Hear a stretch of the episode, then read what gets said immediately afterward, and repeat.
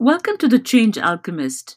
Today's guest is Sylvia Gallusser, global futurist, founder and CEO at Silicon Humanism, and board member at Grey Swan Guild.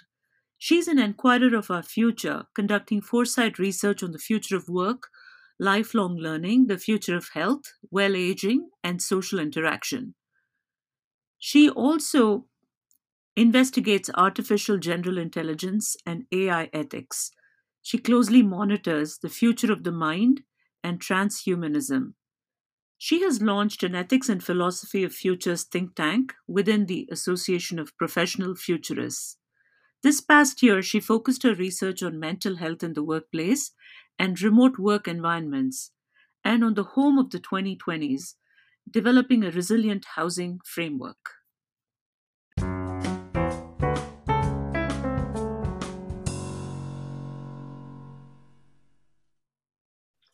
Welcome to the Change Alchemist, um, Sylvia. It's such a pleasure to have you. Hi, thank you. Thank you for having me. Really excited about it. Sylvia, you uh, started your career in strategy consulting, and here you are, um, a futurist, and you're a founder of Silicon Humanism, and you're an accomplished woman. Tell us about where you got started. Very nice. Thank you so much for, for starting with this question. So I grew up in France, um, actually in the Paris suburbs. Mm-hmm. Uh, my mother was a teacher. My dad was um, an engineer and a computer scientist. Mm-hmm. And I would say that one thing that characterized me that I was always thirsty for knowledge, for science and technology, but also for culture. So it was difficult at first for me to choose just one career. And, and I actually pursued my, my, my studies in different fields philosophy, then social science, anthropology, sociology, economics. And I finally graduated from a HEC business school in management of arts and culture. And so for a while, I worked for different TV networks and radio networks as a production assistant on different shows related to culture and technology. Mm-hmm. And, and finally, I landed a, more stable job at Accenture mm-hmm. in strategy and product launch telecommunication, media, and entertainment corporations by then. And what happened is that uh, in, in 2005, I actually had the opportunity to go live in San Francisco. Mm-hmm. So I, I left uh, I, I, left Paris by then to work for the French embassy mm-hmm. uh, as a trade attaché, specialized in uh, audiovisual and new media. Mm-hmm. It was by then the start of the transition of media to digital. So media was really becoming something technological in itself. And after that experience, I continued for, for actually 15 years to, to support technology companies in their international developments as part of different government agencies, but also startup accelerators. I actually uh, created a company myself, which was called Big Bang Factory, where we would uh, help company raise funding, do business development, find customers, adapt their products to the US markets. Fantastic that's quite a journey from Paris to San Francisco, but also spanning different jobs, different careers, different uh, technologies. So, what was your aha moment when you came here in 2005? You started your own company. What was going on in your head then about entrepreneurship, for example? Mm-hmm, absolutely. So at first, what happened is it was more about progressive change. I was learning about more and more technologies, working with companies spanning from educational platforms or employee engagement interfaces, medical devices, sleep technology. I enjoyed one which was about fall detection tools uh, for the elderly, for example, to, to name a few of them. So at first it was just adding more and more knowledge of what was going on and there was a variety of technology. And i didn't at first realize how much by just following these companies over 10 15 years i was actually following uh, how things were changing more at the systemic level. And so about four or five years ago i, I had this aha moment as you're calling it and i started to, to notice that the way we were conducting business strategy was really narrow-sighted after all. We were focusing so much, you know, on, on finding customers, so everyday business, or finding funding. And usually it, it's clo- like it's shorter cycles, it's two, three years horizon. And we ended up missing like the true signals of change, what we call signals of change in the futurist world. And we were losing the long-term vision. A lot of, of entrepreneurs I was working with were so much swamped in the everyday business and they were losing track of their initial mission or purpose, why they had created the company in the first place. And we also observe more and more misalignment within the team between the founders and how to integrate the new hires, how to integrate different ages, also different generations, how the funders also themselves sometimes needed almost therapy to realign um, the way they were thinking about business because one was just focused on raising funding and the other one was on the everyday business and, and they were not talking that much anymore. So, so that, that's by then actually that I decided to investigate foresight techniques to improve my strategy consulting practice. Mm-hmm. And so I, I, got certified as an expert uh, foresight practitioner with the Institute for the Future in Palo Alto. And on a more personal note, it all made sense because I could uh, finally reconcile all these different components my taste for science and technology, but also my interest in, in social science and philosophy and ethics, and my attraction to future thinking and even my creativity. Mm-hmm. And, and, that's why I, I, do believe that futurism and strategic foresight is really a, a profession that truly value multidisciplinarity.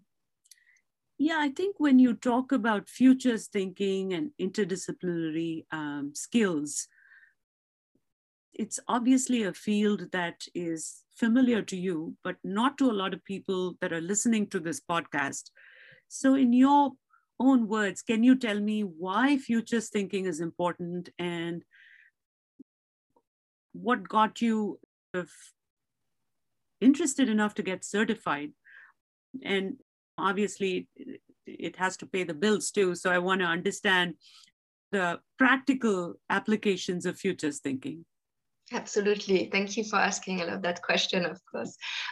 So first of all, we I think we need professional futurists because we generally have a complex relationship with the future.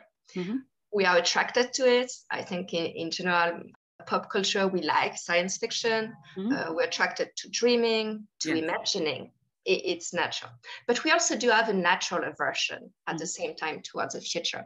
And for most people, imagining the future actually provokes feelings of dislike, fear, or even anxiety. Mm-hmm. So why is that? At first, uh, you told me you like about uh, neuroscience. So there are actually like very physical re- reasons to this. Our brain is wired so that we are adverse at first, that our primary reactions are towards short-term survival. So zone of the brain, which is activated when we think about us in the future, uh, is the same as when we think about a stranger. Mm-hmm. So in that sense, our future self is assimilated uh, with danger to us. So thinking the future is a consequence of civilization. It's not that much of a natural uh, element. It's more from the later layers of the brain. So in addition to that, there's an anthropological taboo linked to it. We say man plans, God laughs. And I think that mm-hmm. illustrates quite well our life is unpredictable and how, however hard we try to plan ahead, unexpected changes will inevitably occur and so on. So we commonly assume that we should not try to know about our future destiny, that we will be cursed if we try to do, to attempt to do so. And in, in popular fiction, most of the time, when humans engage in time travels, they mess up with the timeline, and then you have to fix human errors to put the timeline back on track. So all this to, to say that many ancient wisdom and meditation masters, they promote you to stay in the present moment, to focus on the present moment. And sometimes futurism is even, uh, it does even sound like an occult science, mm-hmm. like uh, fortune telling and so on. And, and I really want to underline that it's not the case. So I wanted to tell you first what it's not and try to, to now explain what it is. First of all, we can address all these critics. First, we can turn um, this anxiety provoking characteristic into a strength by working on what we call stretching our time horizon, by making our mind in a way more future friendly we can go beyond you know these natural reactions to make them more acceptable to us. And futurists have plenty of, um, small exercise.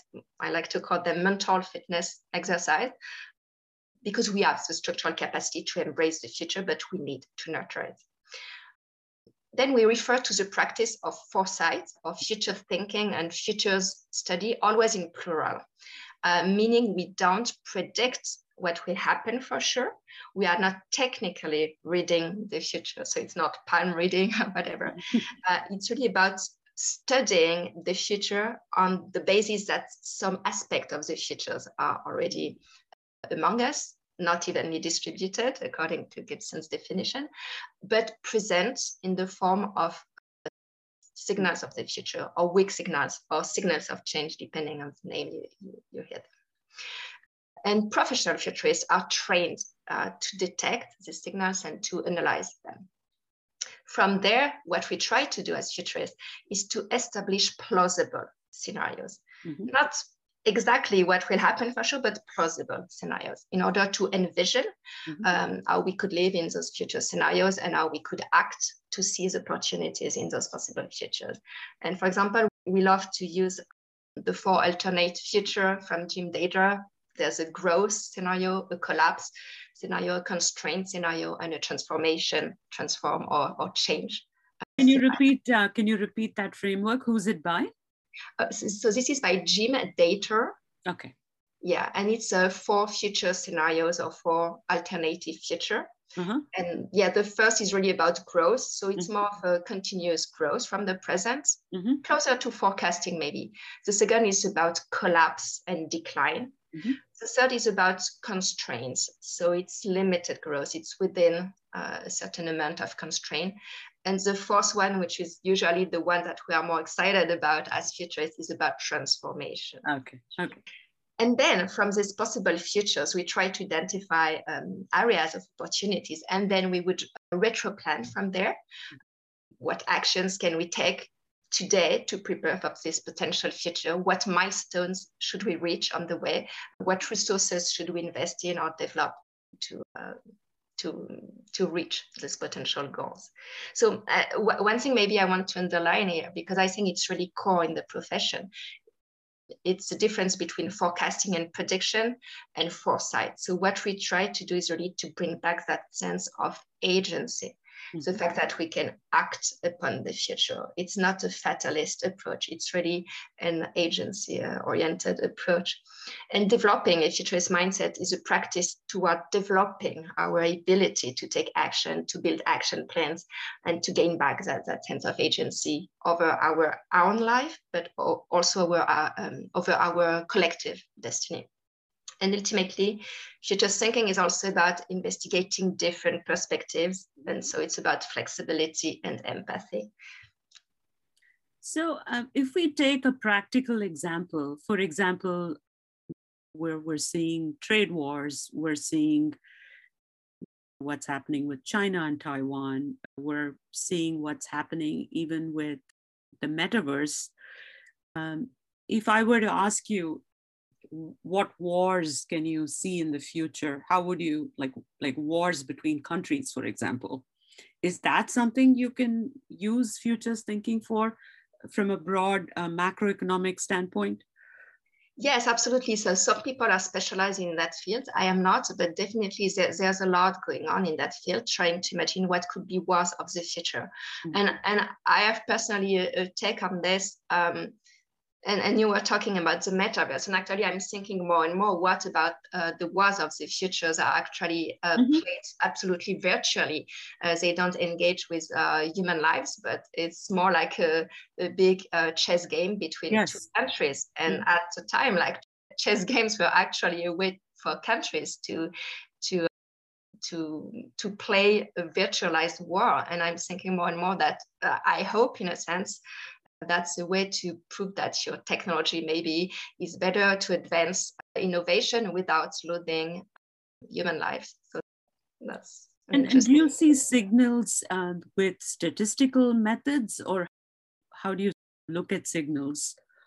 Um, yeah, actually, I, I, like to distinguish really um, the approach which is data driven with the approach that most futurists think of in terms of looking for signals. So the idea with, with signals of change, signals of the future or weak signals, it, that usually they are not in the data there. the idea is that we will catch them even before they translate into the trend. And so we develop other methods to actually uh, see those, those signals. And it's about understanding when something is actually diverging from the trend, something that, that's new that's happening even before an inflection point. So I'm, I'm coming back to the definition um, that Gibson gave about the future being already there but not evenly distributed. Mm-hmm. Um, so the idea is when all these signals, we gather them and we add them and we cluster them, we extrapolate from there and we start to see mm-hmm. change. Mm-hmm. But to gather them, you cannot them because there's usually a double force. There's the uh, present force, which is declining, and the future force, force, which is just at the start and is um, increasing. So your signals will be at the beginning of this future force. And the way we, we usually scan for them, it, it's a lot of observation, uh, reading the news, understanding when you feel reaction of people are changing. And I can give you an example with the mental health, which mm-hmm. is a mm-hmm. topic I, have been studying quite a lot these past two years. Mm-hmm. Um, you got uh, a few examples in the athletic community of athletes now expressing how they have uh, mental health issues or concerns and how they retreated from competitions or from talking at interviews uh, like Naomi Osaka at, uh, at the tennis tournaments. And, and I think what was interesting is first that they did, there were a few of them, there was also Blythe in the US. So what, what they did is first they express it, but then there's a reaction of the community towards it. And what was interesting, for example, with Naomi Osaka, I think it was Calm, the application Calm, decided to pay for the fines that she was fine with because she was not uh, willing to talk to, the, yeah. to the press. And so that was a reaction of the community. The support that she got from doing that, I think, was a signal that this was really something different. And following that, a lot of other people started expressing about their mental health. And then it had also consequences at work. More and more uh, CEOs, managers, employees started to express also about their own concerns related to mental health and so on. So what's interesting is I consider what happened in the athletic world as a signal that then was showing us toward a larger uh, trend. And now I would say we are really uh, in the increasing part of the trend. So, if we take that example, obviously that's an example from sports. There are also examples from pop culture and um, Hollywood and the media, popular media. Now, do we look at pop culture to define trends? Because if you're not famous and you have a problem, it could go undetected if you take my mental health, for, for example. Yeah, absolutely. And I would take another example with the Me Too movement and what happened with Harvey Weinstein. That probably what was the first signal of what happened to open the voice of many women in the world and, and not just women. So that was really the first step.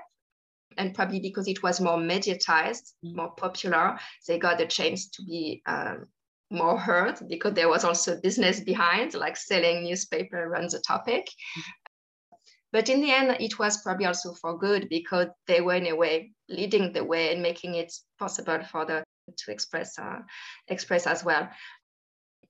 The idea also with Train Futurists is that we don't listen just to pop culture. Probably these are signals that are more obvious, mm-hmm. uh, but sometimes we we also observe more um, it can be a change of behavior, for example, of civility, a change in civility around you. You observe that huh, people use to be more civil uh, in the way they drive on the roads or things like that. It doesn't need to be something that's in the news that's popular and so on. We also train to observe more intimate change. Mm-hmm.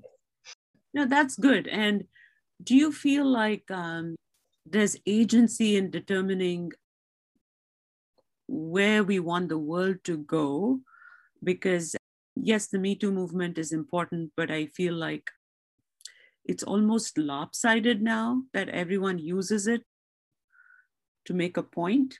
Mm-hmm. And sometimes they take advantage of movements like this.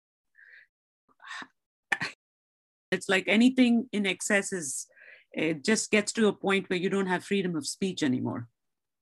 Absolutely. And in each scenario, when we try to engage with scenarios in the future, we try to see what could be way to hack the futures because there will always be some parties that will try to take advantage uh, or turn something good into something profitable for them yes. or turn something that can be good into business. And so we, we always try to to envision what could be these possible consequences. And you talked about the three pieces, right? Foresight, forecasting, and futures thinking. Mm-hmm. Could you tell us a little bit about the differences between the three? Yeah, sure. So forecasting usually uh, relies more on uh, quantitative um, um, data and quantitative models. And the idea is usually to predict, so to have the best idea of what the future can be. And it, it rarely goes into different scenarios. It's, it's usually the most probable future. Foresight, it's the name of the discipline. Um, it's similar to future studies. And we have we also have strategic foresight, which is even more business oriented. It's foresight applied um, to business or business consulting. And the idea with foresight is, you know, exactly these five steps identifying what the current environment is, then identifying what the signals of change are, and, and building scenarios out of there, then identifying areas of opportunities in those scenarios, and then backcasting uh, to produce uh, this action plan towards the futures. And to do we always push our mind to go in the in these four types of scenarios. Sometimes there are other technology other methodology, sorry, but there's always this idea that we try to see different features, so mm-hmm. not just one. And it's maybe less uh, quantitative based, but some futurists really are also uh, quantitative based. Yes. As it depends. And finally, futures thinking, it's really something that everybody can develop. It's more like the practice. Mm-hmm. It's not that much the discipline as the everyday practice that everybody is doing actually when they think about the mm-hmm. future. So future thinking is in a sense a skill that uh, futurists have. And when I say futurist, I realize that it's another word about it. Futurist is probably closer to foresight. So it's a pretty vast field, depending on uh, where your specialization is. It could be in business, or it can be in economics, or it can be with products too. You can determine whether there's a good product market fit based on alternative scenarios. Yeah, absolutely. And I, I like to say that there are many two career paths to become a futurist. Now, I think young people really have uh, the, ch- the chance and the opportunity to have programs in university to become futurists already uh, at, at 20s, in their 20s. And then there's a second career path, which was actually my case. I was first a strategy consultant and did that for, for quite a, a few years. And then only five years ago, I really became a full, full-time futurist by becoming becoming a certified and so on. But my training was first in business and strategy. So it really varies, but there are a lot of connection indeed with business, with social science, sometimes with uh, psychologists also are interested in the practice. So it can be multidisciplinary. Uh, very exciting times for people that are exploring alternative uh, careers. And uh, your example is a, a nice, nice example because pe- people can branch off into wherever they are and pivot as well, from consulting to even something like what you're doing, uh, which kind of brings me to the question of, about Silicon Humanism. You're a founder at Silicon Humanism after an established career path. Now you're doing something totally different. Tell us a little bit about Silicon Humanism. Thank you so much. Thank you for asking. Yeah, so indeed, as I said, about uh, five years ago, I started really to feel that I needed to extend my practice as a consultant. So the concept of silicon humanism emerged around um, 2015 as this natural extension mm-hmm. of my work as a strategic consultant for technology companies, but also as a researcher in humanities and future studies. The investigation field of silicon humanism covers the intersection of technology, on one end and humanism, as well as the potential implications of living in a technology driven world on our humankind and our social. So Silicon Humanism really defines itself as a global and a holistic approach. It's not just technology and it's not just humanities, it's this intersection. So it's really inherently pluridisciplinary based on the conviction that by crossing these different perspectives and methodologies, we will enrich our thought processes and we will limit biases. So we incorporate a deep understanding um, of science and technology, but also historical perspectives, sociological methods, anthropological fieldwork, and philosophical and ethical examination as well. And because of my focus on mental health, I also try to include psychology and mental health concepts. And then, in addition to that, we also use foresight tools, future studies, as well as market intelligence, economic analysis, and business strategy. So it's really something that we try um, to have very complete. And then the second aspect is the various topic we address, we cover, because this can be applied to anything from the future of work to business, education, health, mental health. Um, I also work a lot on, on, on well aging, which is really mm-hmm. my, my sweet spot. I'm interested into well-being as we talk about life extension and aging. But you can apply it to consumption, retail, home life, which is another topic, earth life, ocean life, mm-hmm. space life, the future of the mind and so on. So all these areas are dramatically uh, morphing now under technological advancements and societal mutations. So in all those instances, Silicon humanism questions our notion of humanity at times where technologies tend to drive more and more our human life. And maybe, uh, if I may, there's another, it's really a call to action. Mm-hmm. It's not something static. And once again, I want to put back that sense of agency at the center because uh, with Silicon Humanism, we want to replace the human component at the core of the technological advancement and ask ourselves how we can design uh, futures that integrate with our human specificities and that value human life without damaging our environment. So ethics are continuous underlying um, elements of our initiative. And I love the word silicon and humanism together because on the one hand you have AI and automation, on the other hand you have people. And with exponential technology, there's the fear that a the robots might take over but b there's also a deeper question about if this falls into the wrong hands the ai could actually harm us. So how do you put humanism at the center of, of whatever we do? And i think um, thinking deeply about many of the things you mentioned whether it's mental health aging and even the future of smart cities people keep talking about it. I know there was a lot of talk around that and it's i think become quiet now. But space that's an area that seems to be moving quicker than we thought. Uh, living in space in a different on a different planet would be very different than living here. So i would imagine there's people that are doing futures thinking on that on on that front too. Yeah absolutely. And if i may because I, uh, I was explaining how I focus on mental health. I, am actually really interested into seeing how we humans can live on another planet yes. mental health. Because are we made to be earthling? How can we adapt to the planet? Will we miss our planet? And after two, three generations, will we still have a sense of what was life on Earth? Will we miss the ocean, the waves, and so on? I'm really interested into seeing that over um, plural generations, like what will happen after a while in terms of mental health, I think is, is really uh, fascinating. Or will they morph into a different organism that's not really uh, similar to you and me, but adapted to a different world? Right, to, to different branches. Yeah. And, and uh, has there been work other than science fiction in this? I think NASA is is working a lot on this topic, but probably other organisms as well. Okay, good, good.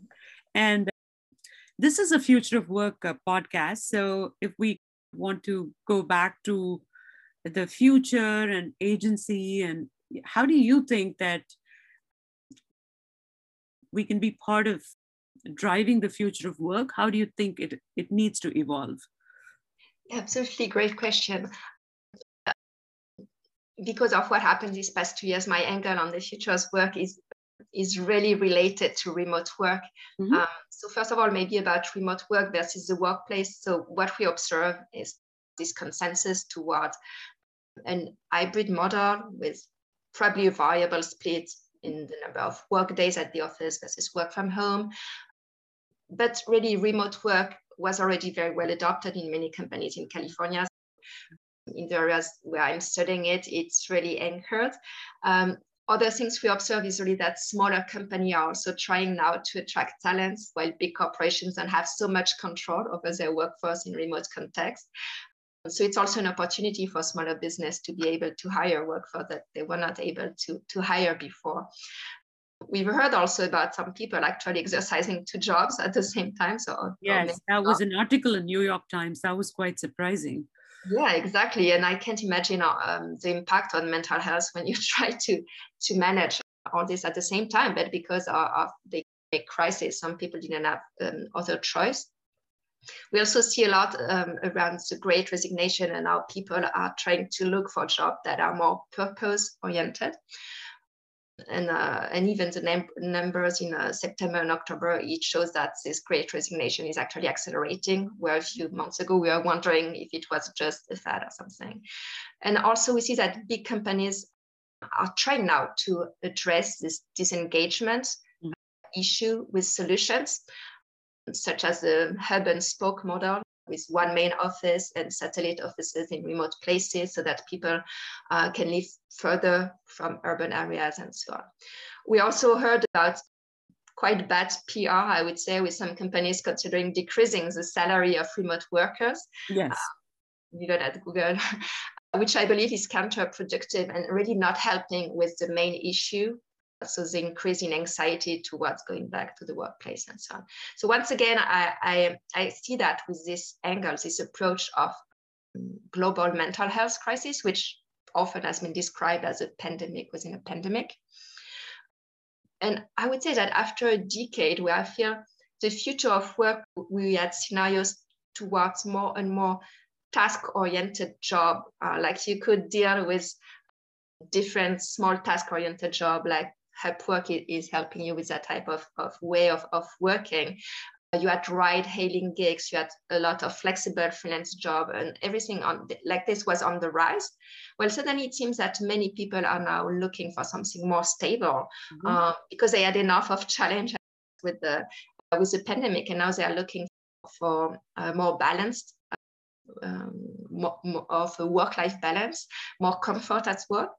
And what's interesting, I think, is that all this in terms of behaviors is reflected also in what happened in technology and application, HR application, be it about our corporations buy this application, purchase this application, but also in the funding of these applications.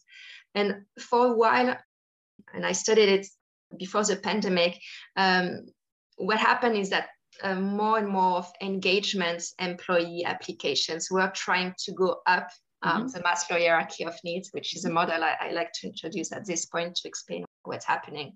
So we, we were going from maybe more administrative tools, ERP or HIRS, which were mostly oriented to deal with wages or, or that type of topic. Then we went up to social belonging and corporate culture tools. You had Office Vibe, Supermood, Culture IQ, and so on.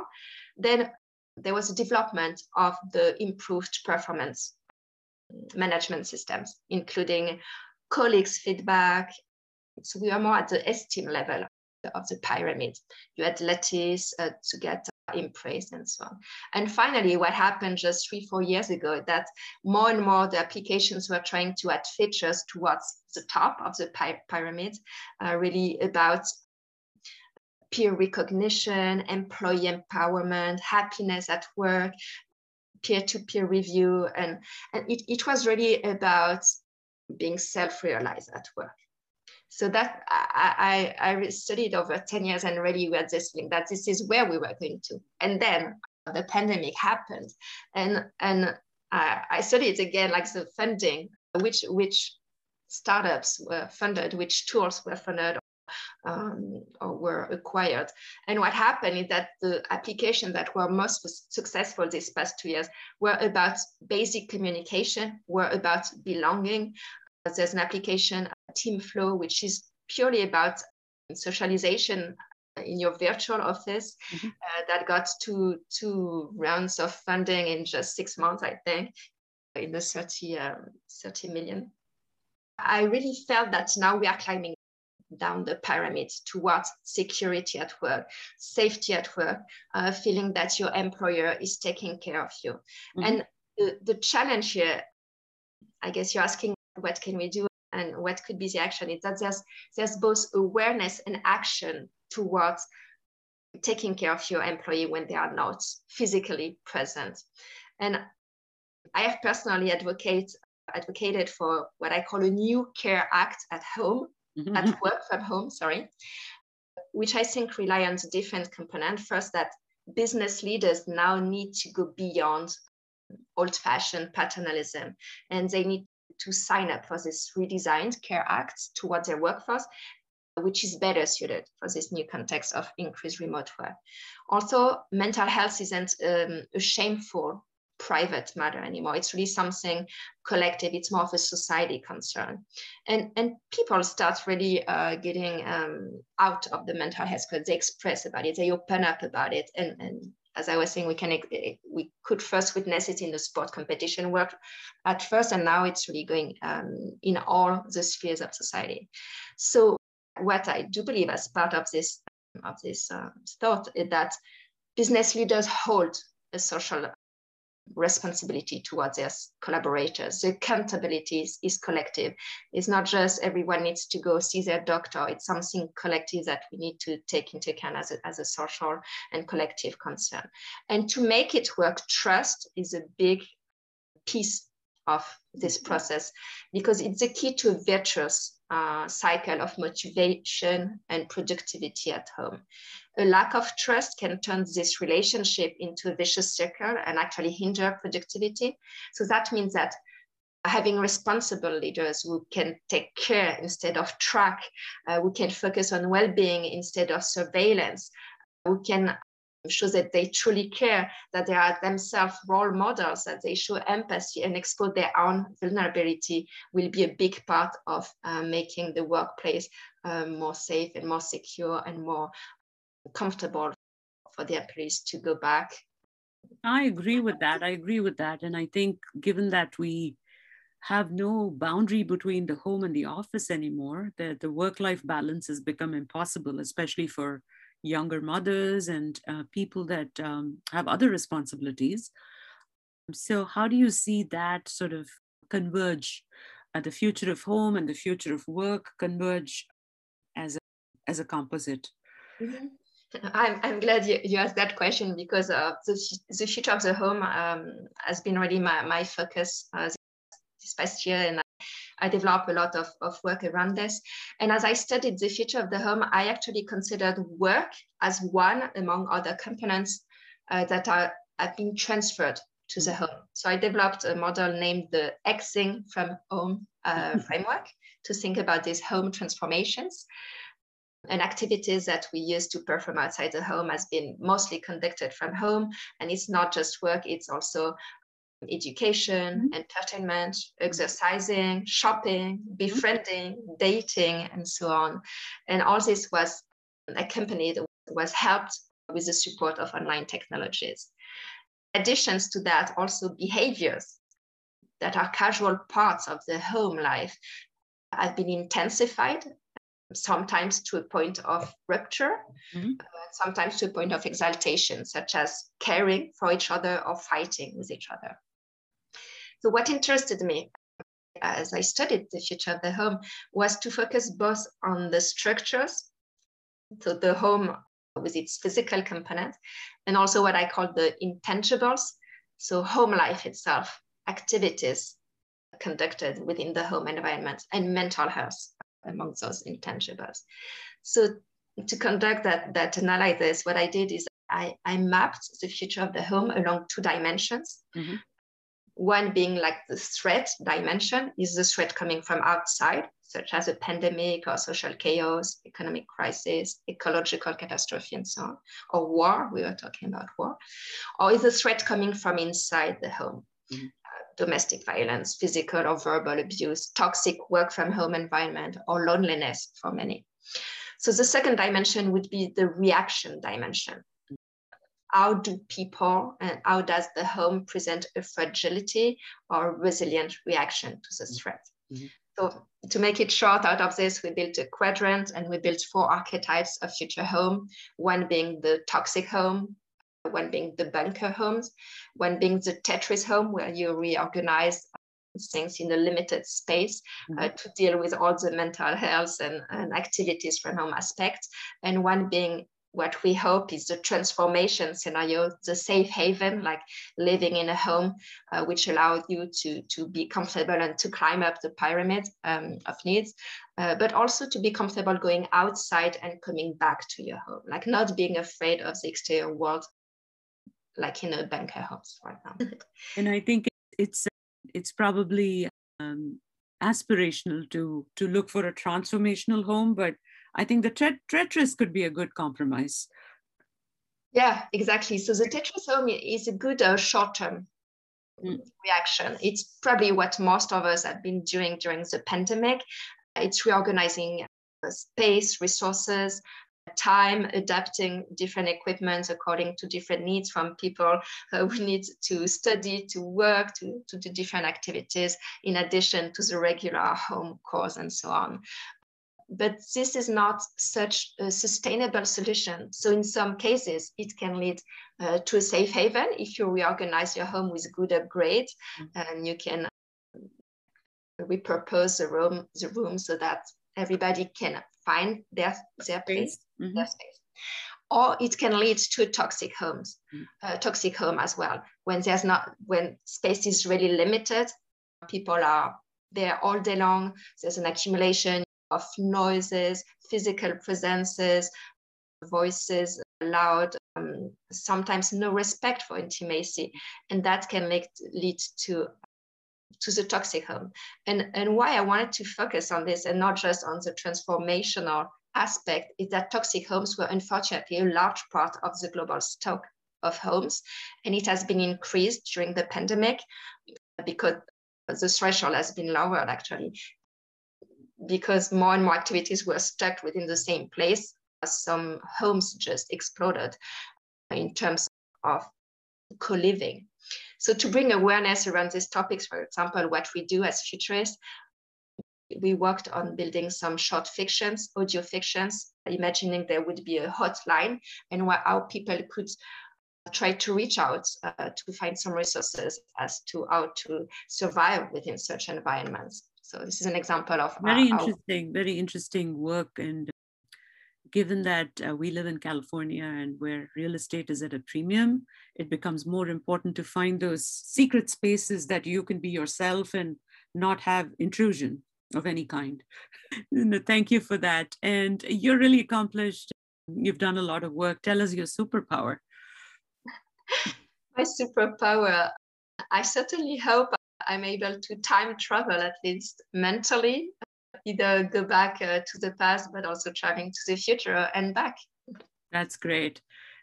Any uh, guilty pleasures that you have that that have accelerated during the pandemic? so I don't drink wine, but I drink a lot of matcha. okay. Any books that you um, have found useful and inspirational in your journey? Yeah, absolutely if I may share two authors I really enjoy. So one is nonfiction, mm-hmm. and we were talking about space and so on. Um, so most book by Michio Kaku, which is both a physicist and a futurist. I, I, love it's all about the future of the mind, the future of travel to space and so on. So he has a science-based approach to the future. So he's always gauging what is physically possible or not, be it about tra- uh, space travel, transhumanism, changing our body and mind. So that's my nonfiction uh, number one. And my, my fiction number one is Kazuo Ishiguro, with especially two future-oriented books, Never Let Me Go, about clones serving as organ donors to their original models. And the latest one, which is Klara and the Sun, about yes. special friends serving the need uh, of sick children in the context. What a wonderful writer. I love his work. Yes. and where can people find you? So I'm really active on LinkedIn. So if you want to reach out to me, uh, we have a page, Silicon Humanism, or you can reach out to, to me, Sylvia Gallusser, directly. And yeah, I certainly hope we engage in such a future-oriented conversation, which I love. And I, if I can, I will I will help you stretch your mind uh, so that you can. If there's one piece of advice you want to give people that are thinking of a career change or embarking um, on a career that has to do with futures thinking or foresight, what would that be? Mm-hmm. I love to say that the human brain is really the best time travel machine to come back to this topic. Uh, but this is a skill we need to develop. As I mentioned earlier, there are some mental fitness exercise that we can conduct, and I would suggest you add that to your uh, fitness routine. Now you have also your mental stretching routine, and there are some really fun exercise to do, like what we call predicting the past. Think about a decision you made in the past, but wonder what if I had made it differently. So we call that counterfactual memory. And you have the opposite, which is called remembering the future, and it's about counterfactual prospection. You think about something that could possibly happen in the future, even if it has uh, never happened before. You imagine it vividly with your uh, five senses. How will it smell? How will it look? How will it, will it sound and touch? How will we interact uh, with technology in the future? And the last one I really love is called um, 500 ways anything could be different. So you can take any topic and you imagine a, 100 ways I don't know, birthday could be different, or wedding could be different, or work could be different. I love that. I love that. And are these exercises documented somewhere? I can add it to my show notes. Yeah. Thank you, Sylvia. It was so wonderful to have you and uh, look forward to speaking again in the future. Thank you, Shobana. I really appreciate it. Thank you for having me today.